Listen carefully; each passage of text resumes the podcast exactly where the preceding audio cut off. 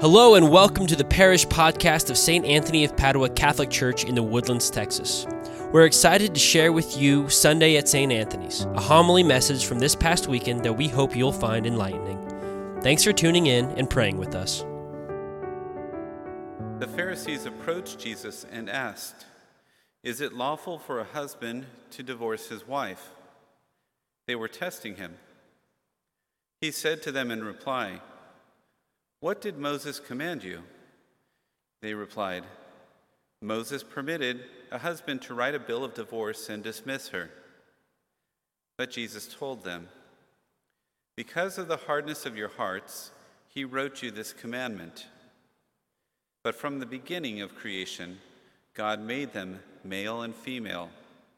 For this reason, a man shall leave his father and mother and be joined to his wife and the two shall become one flesh. So they are no longer two, but one flesh. Therefore, what God has joined together, no human being must separate. In the house, the disciples again questioned Jesus about this. He said to them, Whoever divorces his wife and marries another commits adultery against her. And if she divorces her husband and marries another, she commits adultery. And people were bringing children to him that he might touch them, but the, the disciples rebuked him, rebuked them. When Jesus saw this, he became indignant and said to them, Let the children come to me. Do not prevent them, for the kingdom of God belongs to such as these. Amen, I say to you, whoever does not accept the kingdom of God like a child will not enter it. Then he embraced them and blessed them, placing his hands on them. The Gospel of the Lord. So, as you heard in, Gen- in Genesis and the Gospel, Jesus is speaking about marriage. And so, Deacon Dominic would probably be more qualified to talk about that since he's married. Um, but since it's my first time here at this Mass since I got here, I figured I'd uh, introduce myself and um, talk to you, uh, share with you this my homily for for today. Uh, even though the theme is marriage, you remember Jesus said that in heaven no one gets married. We live like angels, and so for those of us who live a celibate life, uh, those are consecrated or priests we get to start to live the life of heaven already now. And so, today I want to talk to you about love. And you hear this word used in movies and TV series, you hear it in songs, you hear it or see it on social media. So I want to purify this word so that it's very clear what I mean, because I'll use this word a lot because that's the heart of the gospel. If we focus on love, we're in the heart of God who is love. And so I want to be clear that I don't mean certain things and I do mean God's love. So I told you about this book C.S. Lewis wrote, this author, Christian uh, author, and it's called The Four Loves. And he identified four different, four different types of love. So let me briefly tell you what each one of these loves are. The first that he identified was affection, affectionate love. In Greek, the word would be storge, storge. And so this is a big range of love because it goes from I love pizza, I love my puppy dog, I personally like Star Wars, to the sort of love between a mother and her baby. So that's affectionate love. And affection can, can sit alongside other loves, and often does. For example, when a man and a woman fall in love, it's often because of certain affections, a particular location where they live, particular experiences that they've had, personality, um, interests. And it begin, they begin to be, there begins to be an expected and familiar part of their shared lives. It's the familiarity of people with whom you are thrown together, for example, in a family. I had five brothers and four sisters. You're thrown into a certain school. So, those people, your youth group, the parish. So, the affection for the people always around us in the normal day to day life is the majority of the love we experience, even if we don't think about it. So, that's affection. The second kind of love is friendship. In Greek, they called it philia, so that's where we get the name Philadelphia, the city of brotherly love. I have a best friend, and we became friends because we were both from the same neighborhood. We went to the same Catholic high school.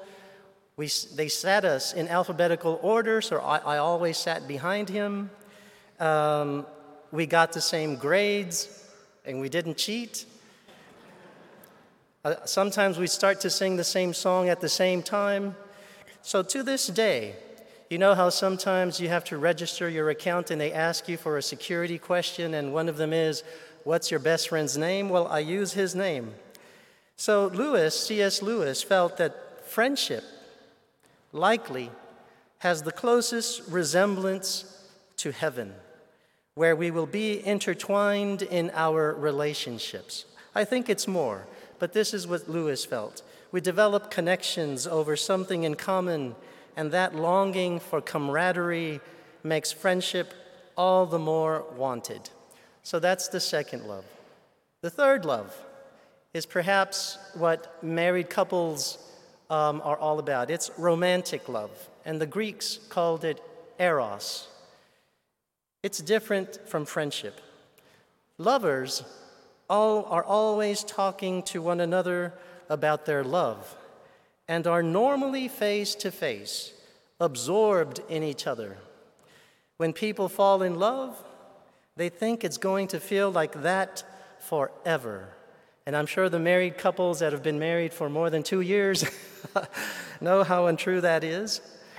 But it also makes people blind it makes young people crazy. They do crazy things for their sweetheart.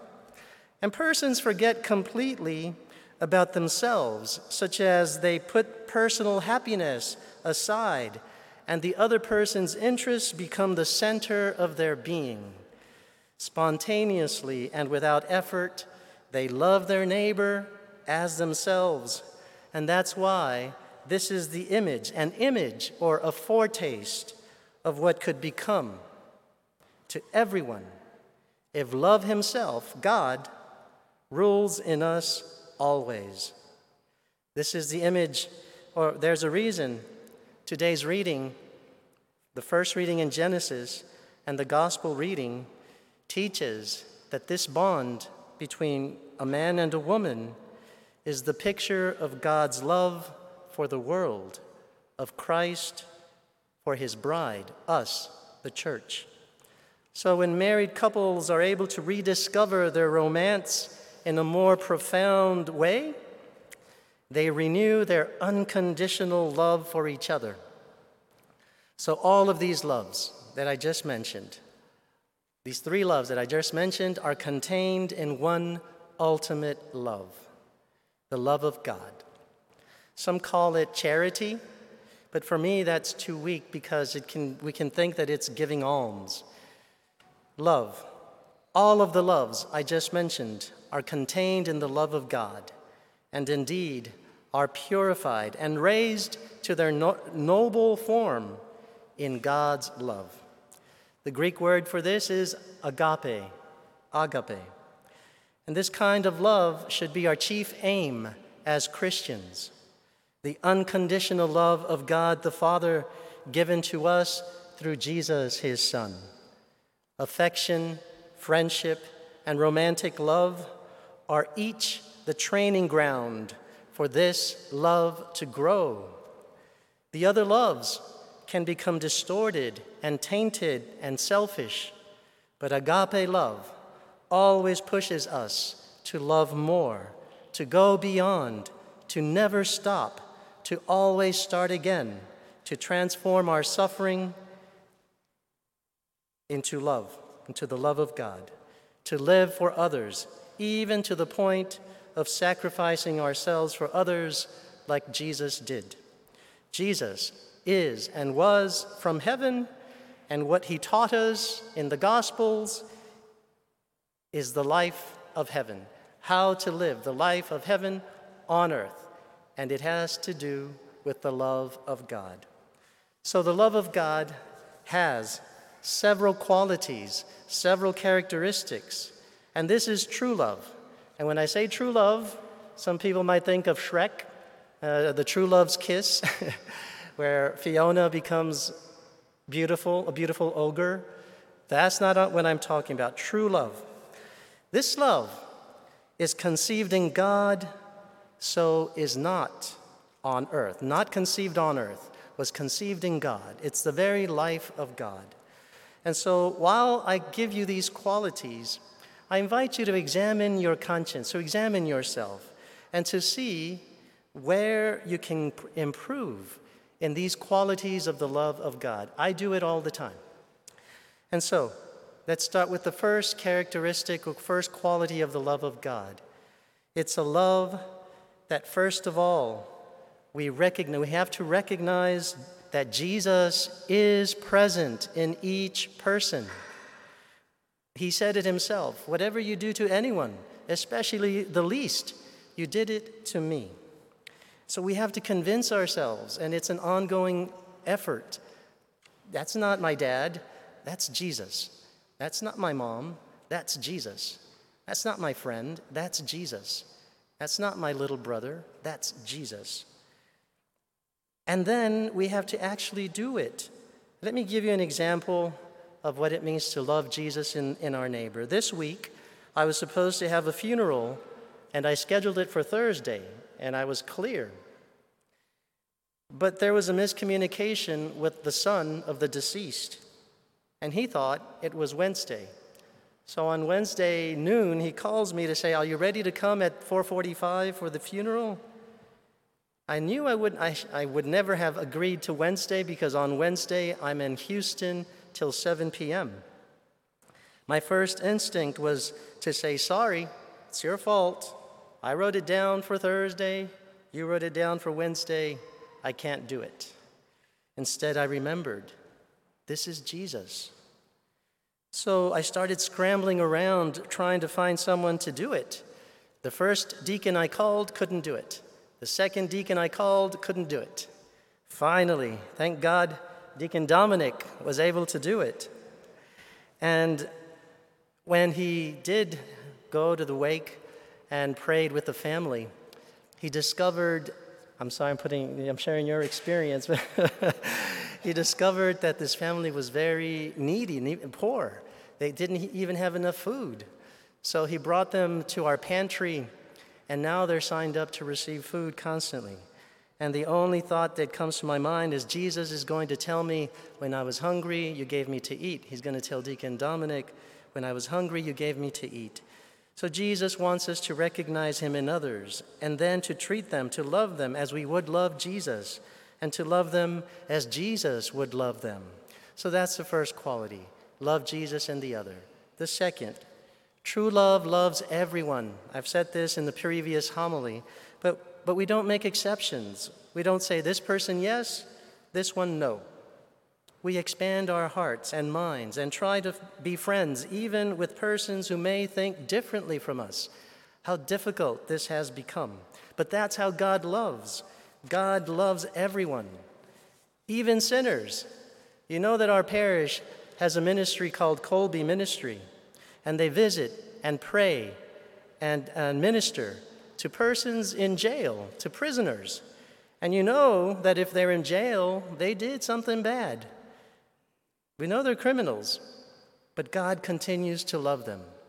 And so, this ministry also, we love everyone.